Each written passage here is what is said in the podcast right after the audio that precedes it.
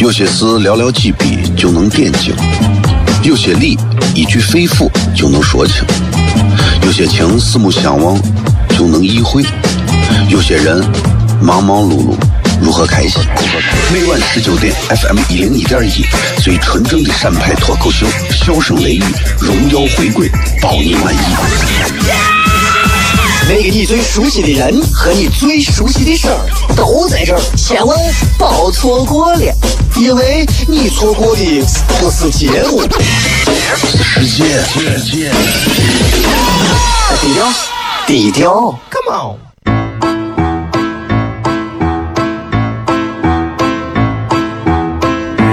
作为一个女人，做辈子最大的追求，不就是自己幸福、有人疼吗？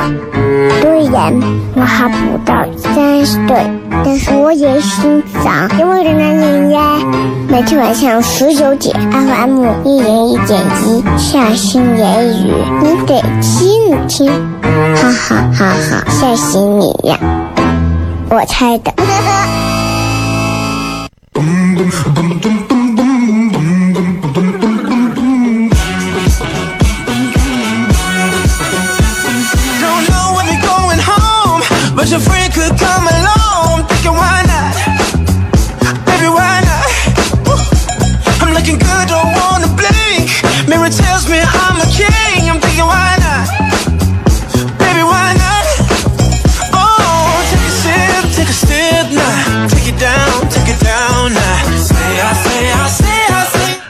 C F M 一零一点一陕西秦腔广播西安论坛，周一到周五的晚上的十六点到二十点，为各位带来这一个小时的节目，名字叫做《笑声雷雨》。各位好，我是小雷。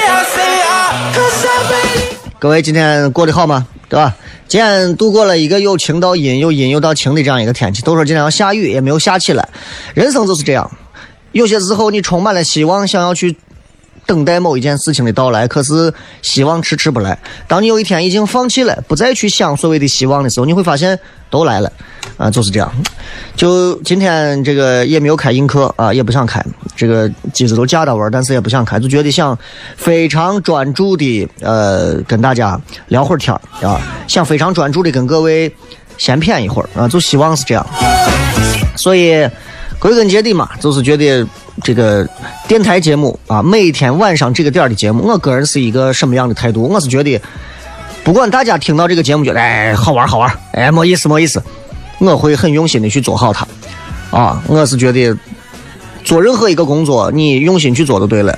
如果有一天缘分到了，没有机会去做的时候，也不用去难过，也不用去咋，至少你自己知道你对得起这个岗位，对得起这个职责，对得起自己所付出过的一切，我觉得这就够了，对吧？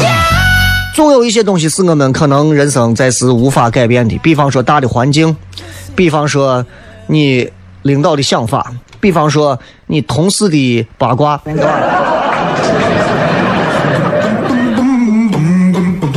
总有一些东西是你无法想象的，对吧？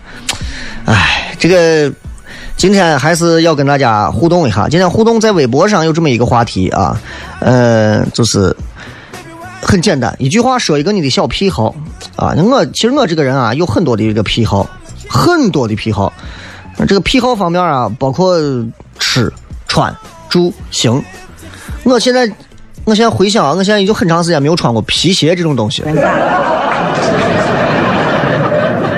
很长时间没有穿过皮鞋这种东西，啥叫啥叫皮鞋，对吧？我现在都是运动鞋呀、踏拉板啊啊那种休闲的那种一脚蹬啊，咋舒服咋来。我现在越来越觉得就是人嘛，对吧？就是可以有自由度的去选择一个自己最舒服的东西。当然，有些时候要看着环境，对吧？你不能说你出去跟人家谈事儿，你穿个踏拉板，哎，来来，咱把这事一谈。啊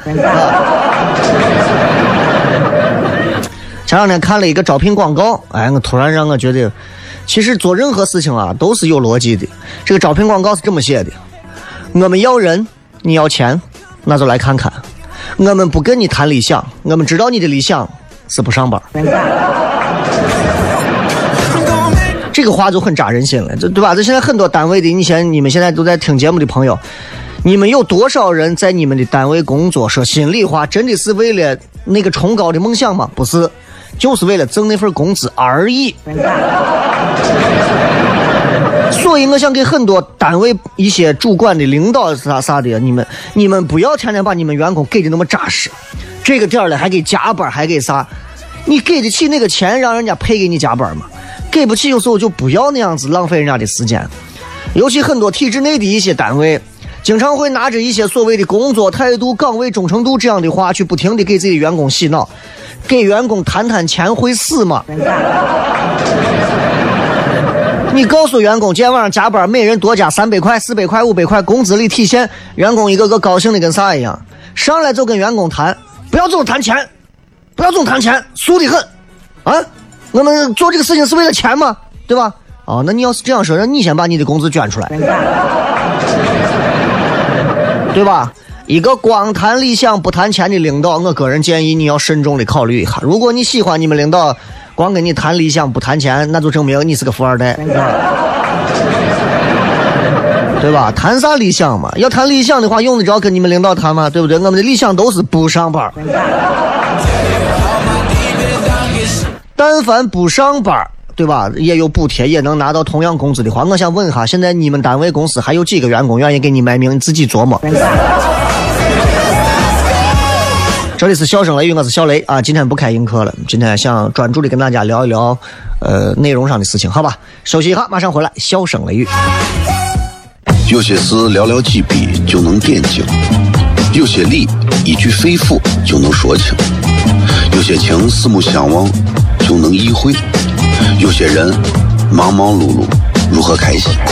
每晚十九点，FM 一零一点一，最纯正的陕派脱口秀，笑声雷雨，荣耀回归，包你满意。那个你最熟悉的人和你最熟悉的事儿都在这儿，千万别错过了，因为你错过的不是节目，世界，世界。低调，低调，Come on。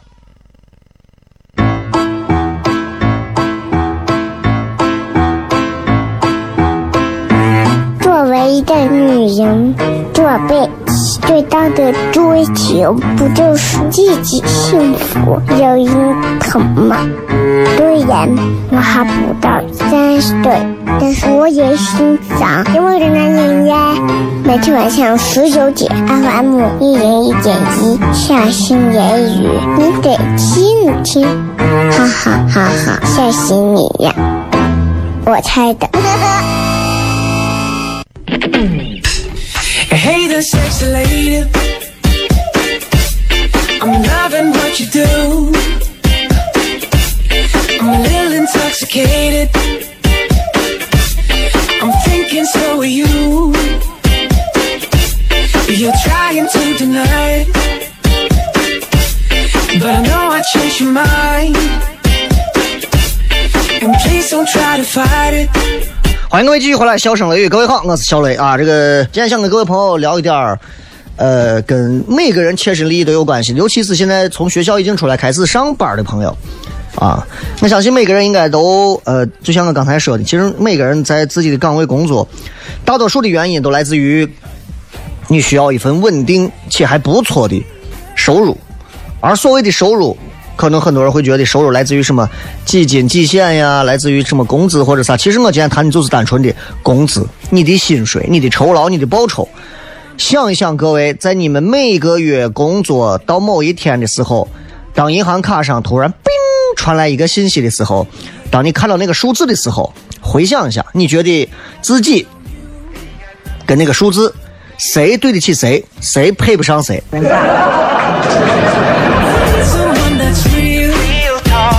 真的，你们好好哼好好想一想，好好想一想。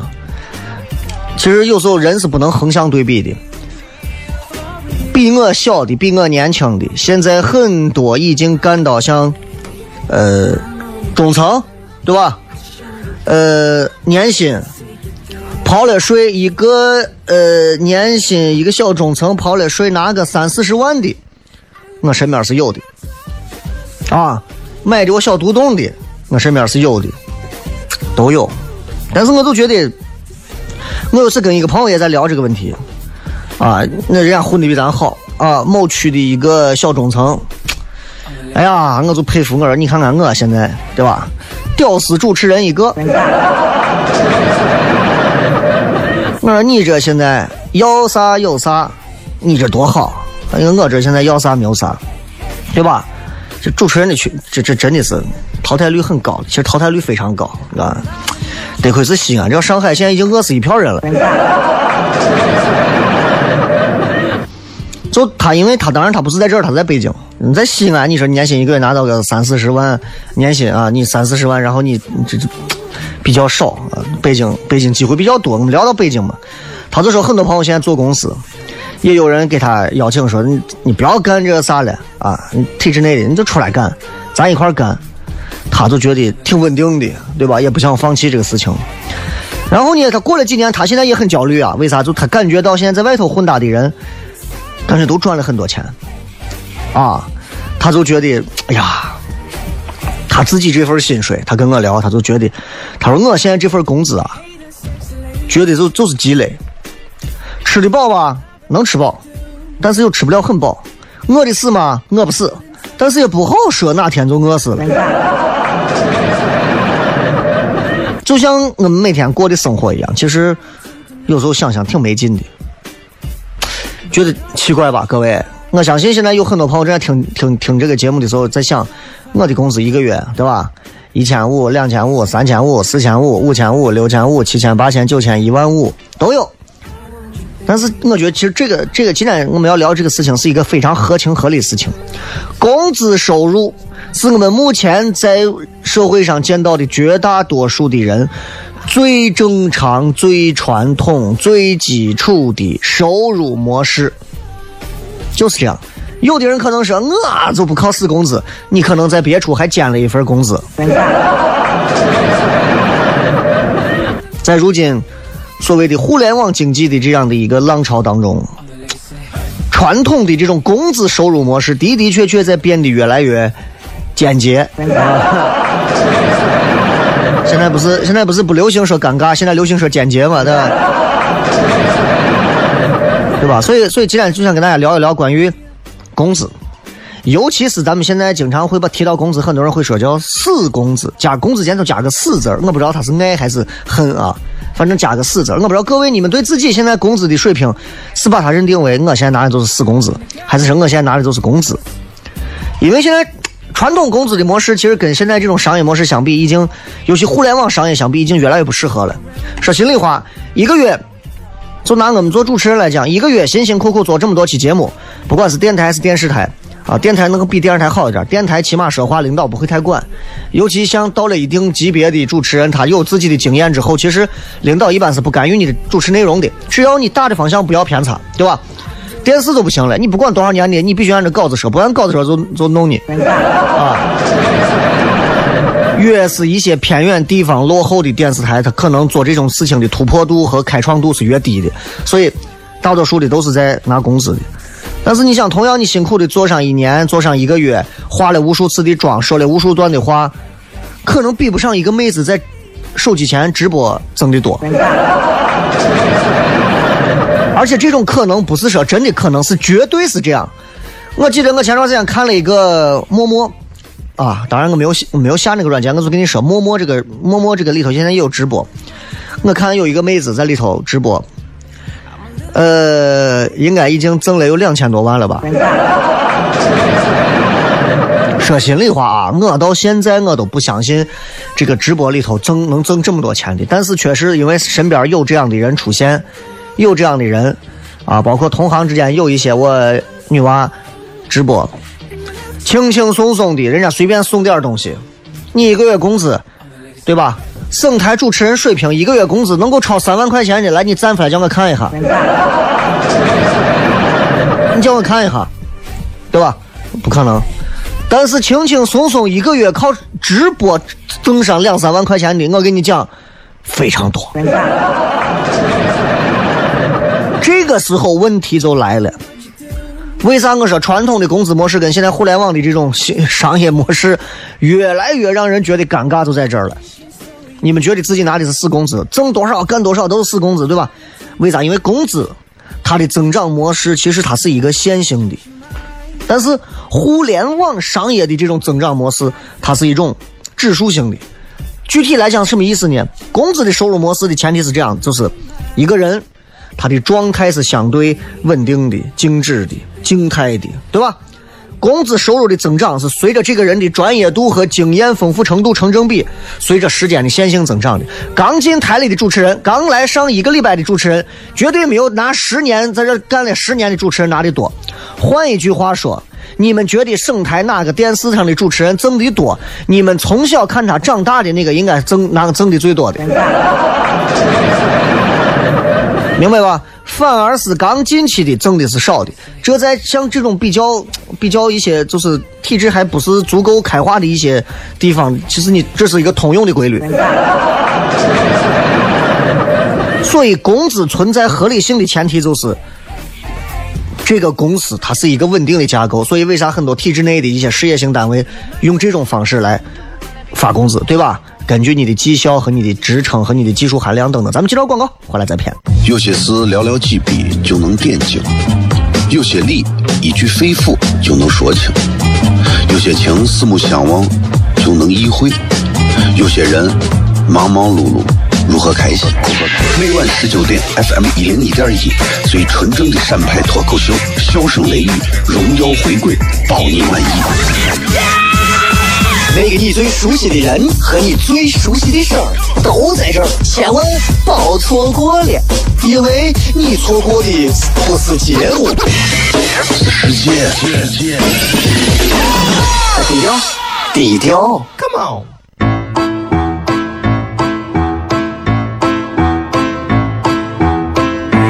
作为一个女人，做背最大的追求不就是自己幸福、有人疼吗？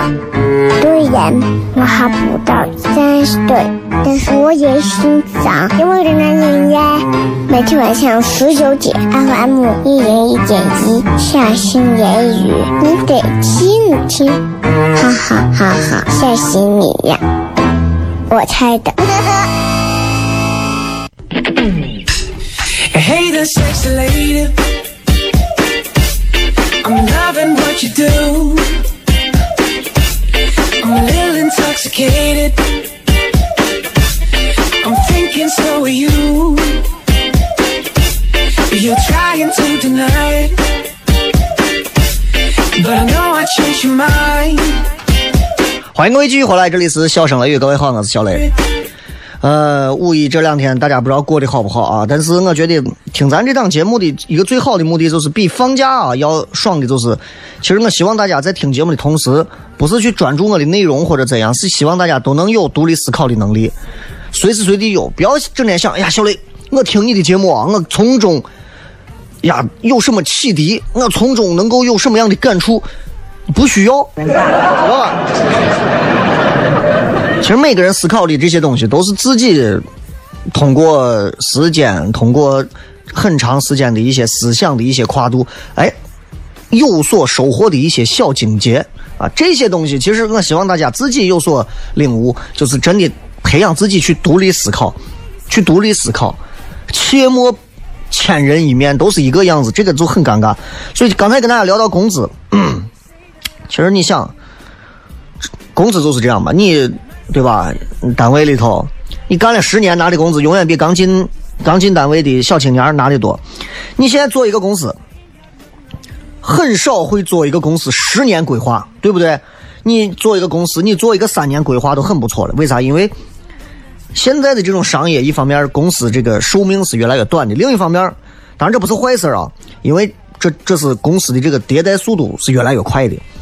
所以，互联网现在就给大家说，互联网现在真的啊，它让人跟人之间的这个成本的连接越来越低了，沟通的效率是越来越高了，频率也是越来越高的去做更多的合作。一句话，其实就是增大了每个人个体之间的连接力还有影响力。所以，你想，工资模式它适合互联网的模式吗？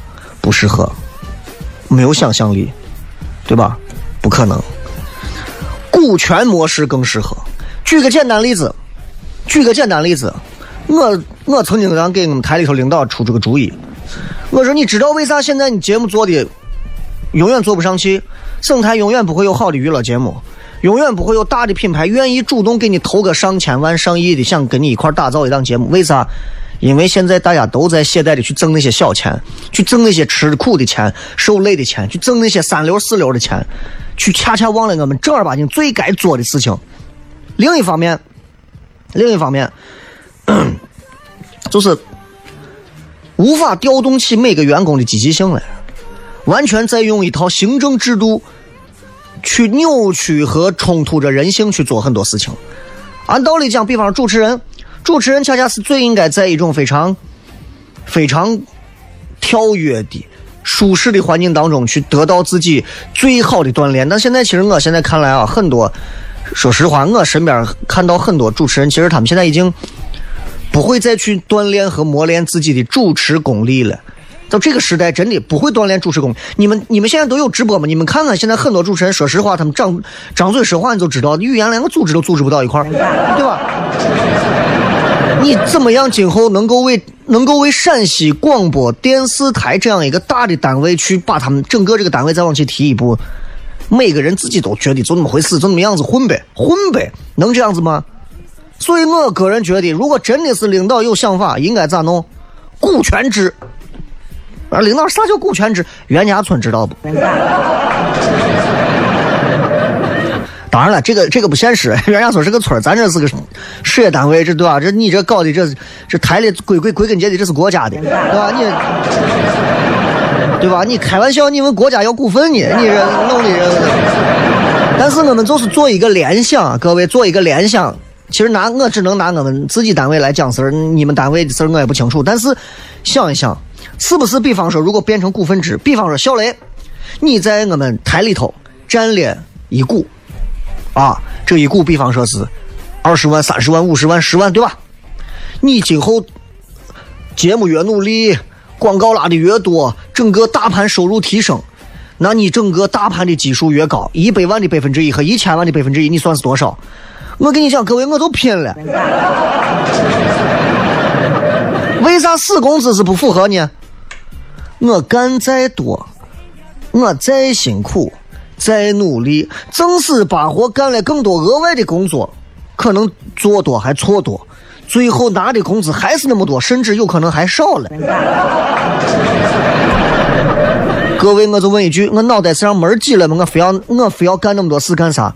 对了，能请假就请假，能混打就混打，对不对？所以。有没有发现，其实现在咱国家已经进入到一个资本回报率现在已经开始开始比劳动回报率要增速的一个阶段了。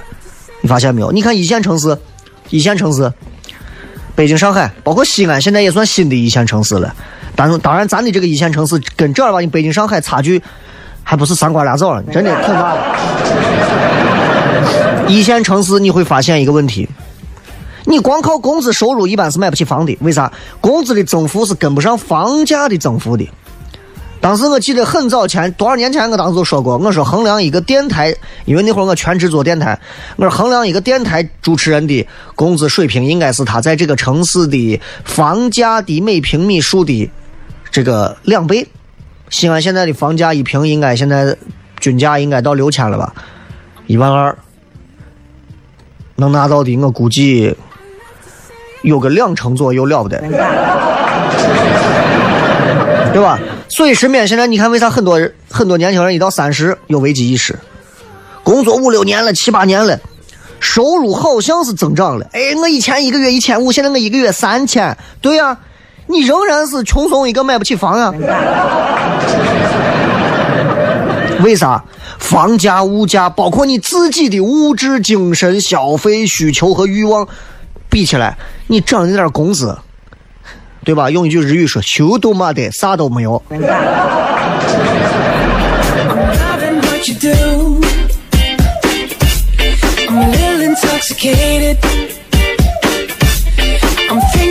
所以，其实说这么多，其实是换一个角度来说，我们的结论：线性增长的工资其实是拉低了你在这个时代可能拥有更好的价钱。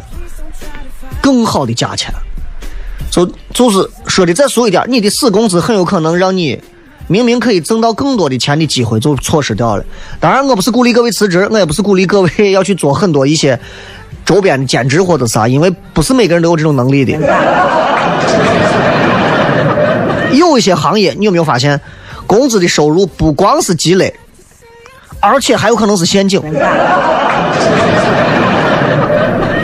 还有可能是陷阱。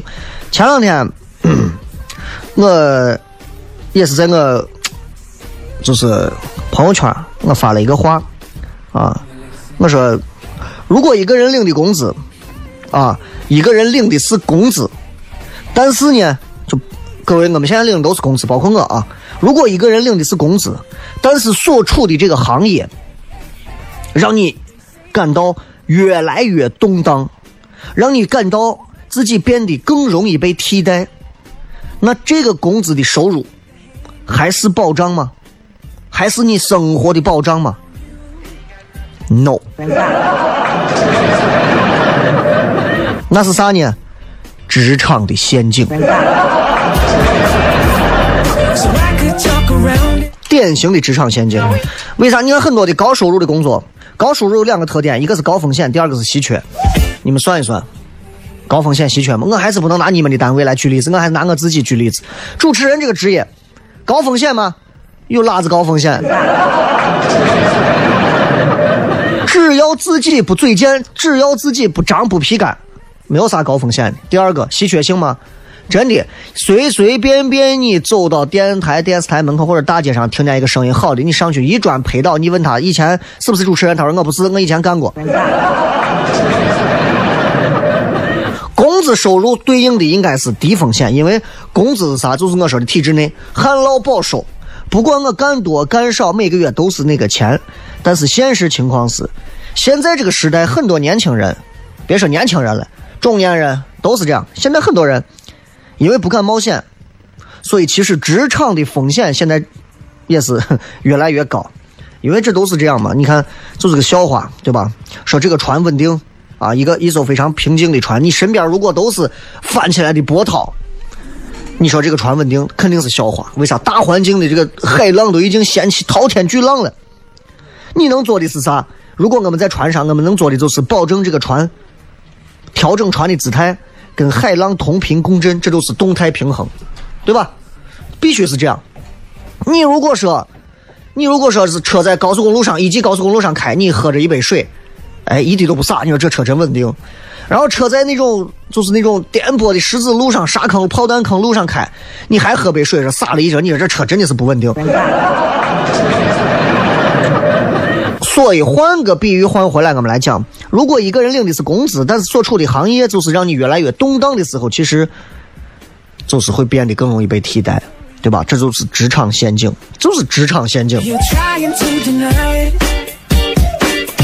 很多现在在所谓的机关，在所谓的事业性单位里面坐班坐的这种很多吧，当然可能不是一线城市，二三线，抛开西安这种所谓的。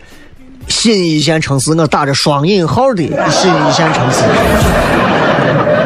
啊，因为我记得我那天跟他们那个史岩，就是八零后，经常在八零后上讲段子那个史岩，我跟他微信的时候，他就跟我讲，他说，呃，他说小雷老师是这样的，呃，我们接下来我们马上下一步也准备，呃，在一些二线、二三线城市也要进行扎点或者啥，我觉得西安是首头一站，我第一句话就给他否了，我说记住，史岩同志。西安是新一线城市，然后他没有再回我。所以你有时候想想，你就觉得，对吧？这西安，你新一线，新一线在哪儿啊？真的，我一直说，真的是经济差距、城市建设差距，我真的觉得全国都没有太大区别。上海无外乎多造了几座高楼，有几条有个黄浦江啥的。北京无外乎政治中心有一些古朴的建筑，故四合院、故宫。西安跟它相比也没有啥差别，多建点高楼就完了。现在楼也不少啊，差的在哪儿？差的就是那些在办公室当中喝着茶的那些主管着整个单位命脉的那些主管领导们脑子里面的观念，有可能北京、上海一线的那些领导的观念已经在月球上了，而我们这儿的很多领导的观念还在兵马俑土堆里头，还没有褪色，因为还没有挖出来。So you could talk。所以，互联网带给我们这一代的人，其实你现在想想，很多前所未有的机遇啊，还有前所未有的挑战呀。我们都有能够出人头地的机会，也有可能一不留神就被覆灭的、淘汰的一个概率，都有可能。那唐双也是这样，如果没有微信平台去推，大家怎么能那么快买到票？对不对？我还得靠电台、电视台，他们也不会给我这个机会。所以各方面来讲的话，大家好好思考一下。进入广告，回来再片。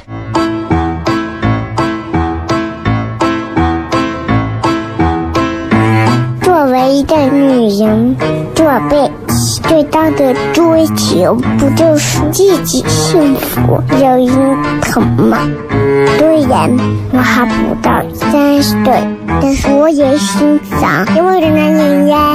每天晚上十九点，FM 一人一点一，下心言语，你得听听，哈哈哈哈，吓死你呀！我猜的。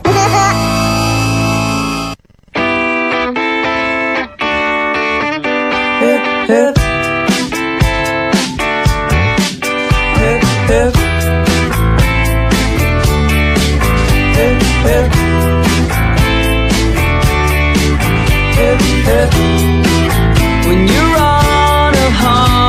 迎各位继续回来，笑声雷雨。今天跟各位聊一聊关于你的这个死工资，到底是把你，到底是让你感到痛苦的，还是还是在这样一个互联网时代比较兴盛的时候，它是帮你的，还是会拖垮你的？就是大家好好可以思考一下，好好思考一下。尤其给很多现在站到人生十字路口需要抉择的朋友，你们都可以好好的想一想这个问题，好好的想一想啊。呃，最后我想附加一句。这是这这段话不是我说的，这段话是网上说的，我觉得挺有道理的。这段话可以作为咱们今天这一趴话题的一个结尾。当个人和组织的关系变得不再高度依附，当一个人就可以活成一家公司，完成和世界的最短连接，而工资作为个人和组织中间的交易载体，在这个互联网时代显得越来越不合时宜，因为雇佣制会退出舞台，合伙制会成为主流。希望各位都能在这样一个时代当中淘到自己的金子，不一定是钱，但是希望每个年轻人都不要在拿着死工资的体制内蹉跎你的青春。我的话说完了。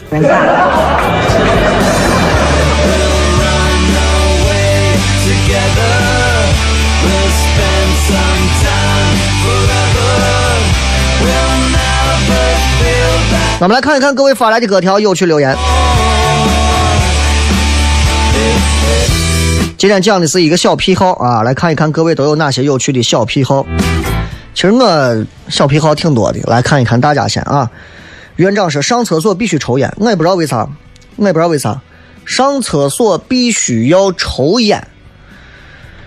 我不理解大家在厕所里头这个抽烟啥，因为我从来不抽烟，我活着三十多年，我从来不抽烟。很多人说你这是戒了，或者是干主持人戒了，这典型是一个烟民思维，你知道吧？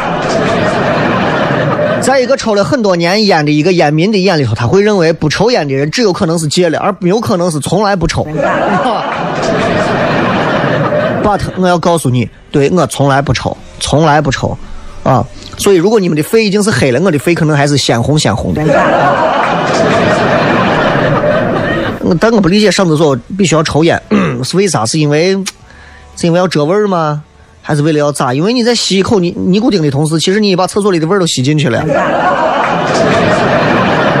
这个是雷哥，我今儿个早在卫衣街盯见你了。今早上在卫衣街看见我了？不可能啊，不可能啊！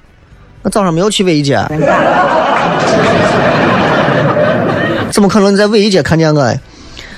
这个风一样的茉莉说：“只要放假躺到床上哪儿都不想去，谁叫都不会去。这不是癖好，这是懒。你要分清。哎，好吧。”这是这是完全是两个事情，不是一个事情啊！这个猥琐发育包浪，你发育的有多猥琐？你让我看看。单眼皮的西西说：“在家不梳头，不带 bra。”积攒用完的空笔芯儿，收藏所有的信件纸条。吃火锅时候必须有醋，说的有点多啊，这都算。女娃在家不梳头、不带内衣，这种情况，我估计稍微有一点性格的女娃应该都是这个样子，对吧？这个积攒空笔芯儿、收藏信件、纸条，这个可能是属于每个人的一个收藏癖不同啊。吃火锅有醋，这是口味上的事情，这都算小癖好啊，这都算。希望你嫁得出去。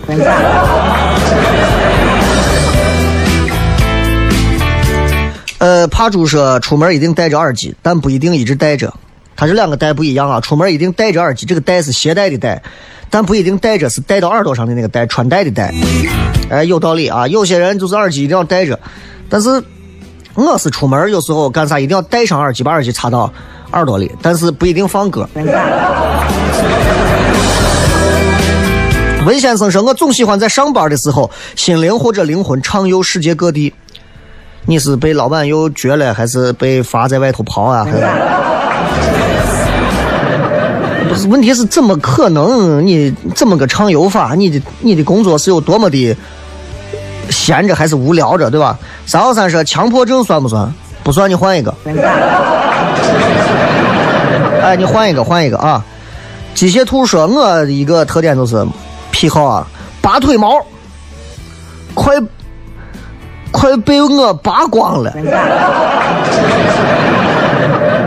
哎，你你这个是可以的啊，一个不怕疼的人啊。好友关系说，玩游戏必须要支持手柄插件的啊，就有很多人玩游戏喜欢一定要带着手柄玩的。我其实你看我，尤其是玩实况足球这一类，包括 NBA 这些，手柄的感觉会更好。手柄的操作更好，但是有一类我就玩不了，就是就是射击类，使命召唤呀，对吧？包括这个一战风云啊，这些我我没有办法，我必须得拿鼠标，这个可能会操作更精细一些。阿怪 baby 说，只要上床必须脱袜子，这点咱俩一模一样。从小到大，我无法容忍啊，在床上穿着袜子睡觉，我感觉烧心的很。啊，我无法容忍，我上床必须脱了。你想床单啊、被子凉凉爽爽的，脚丫子那个脚心贴到那个被子啊、褥子上，啊。陈万成说买了很多的各种的进口中性笔，油笔攒着不用。这是为什么呢？你是以前闹过这种比较就是文荒，对吧？文化的这种呃比较荒凉的这么一个阶段，就是买了中性笔，有一段时间家里头没有笔用啊，然后你这段时间可能就留下阴影了，以后有笔就攒着，就跟一个人在外头漂流很多年，以后只要吃饭都会在自己兜里藏一点一样。思春，这是走路永远是斜着走，你得喝个脉动啊。飞云说不喜欢别人睡我的床，坐我的床，反正就是各种有洁癖吧。这正常来说的话，谁都不太喜欢，尤其是稍微爱干净点的，都不太喜欢别人随便的坐到他床上，尤其女娃吧，对吧？你尤其你你你，对吧？你，你你你遇见一个对你有好感的一个女娃，对吧？你穿个你的烂牛仔裤往人家我闺床旁边一坐，人家女娃你起来。有一次我以前。他女朋友女娃长得很漂亮，长得有点像宋慧乔的感觉。人家家里头全是那种粉红色的小熊啊，Hello Kitty 啊，床也是 Hello Kitty 的被罩、被被罩啊啥。我说呀，你床美的很，我就穿个我牛仔裤往人家我床上一坐，一把把我推起来，你起来。然后跟我说的，你穿着裤子不能坐我床。我一听，哦。后来呀。这个木西又说爱买鞋，最高一天记录买了五双鞋，这是上辈子又是一个蜈蚣投胎。这个是喜欢裸睡，裸睡我觉得是现在很多人应该在家里都会干的事情，就是没有必要像你这样还会拿出来说吧，对吧？你像我天天裸睡，我会说吗？裸睡其实你真真正我给大家讲啊，就是你如果在家里头裸睡是没有问题，但是到酒店裸睡你还是要担忧一点。你比如你拿个你拿个塑料袋把自己套起来，然后你再裸睡是可以的。好了的，癖好就是喜欢买衣服，但是买回来漂亮衣服连吊牌都不摘，挂到柜子里，而且不穿，反正看着开心。你开个服装店吧。乞力马扎罗说：“我特别喜欢洗手，这个有点强迫症了。”小猛男说：“我每次只踩马路上路砖的中间啊，这你这是你也是射手吗？你这典型的是那种就是那种娃的那种顽童心态。喝茶会吃茶叶的这个也是确实是佩服。哎，喝茶吃茶叶的人，一般我跟你讲啊，真的骨子里都有故事。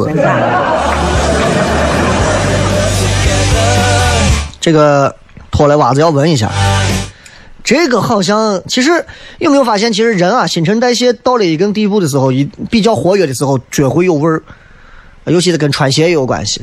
新陈代谢你看比较就缓慢的，你看他脚一天没有汗没有味儿，所以其实我们闻袜子、脱鞋闻袜子的很多男人，他其实是对自己自身健康的一种关注，这是一种自我体检的方式。对吧？我觉得这没有啥嘛，对吧？好吧，今天就跟各位谝这么多，非常感谢大家收听《笑声雷雨》。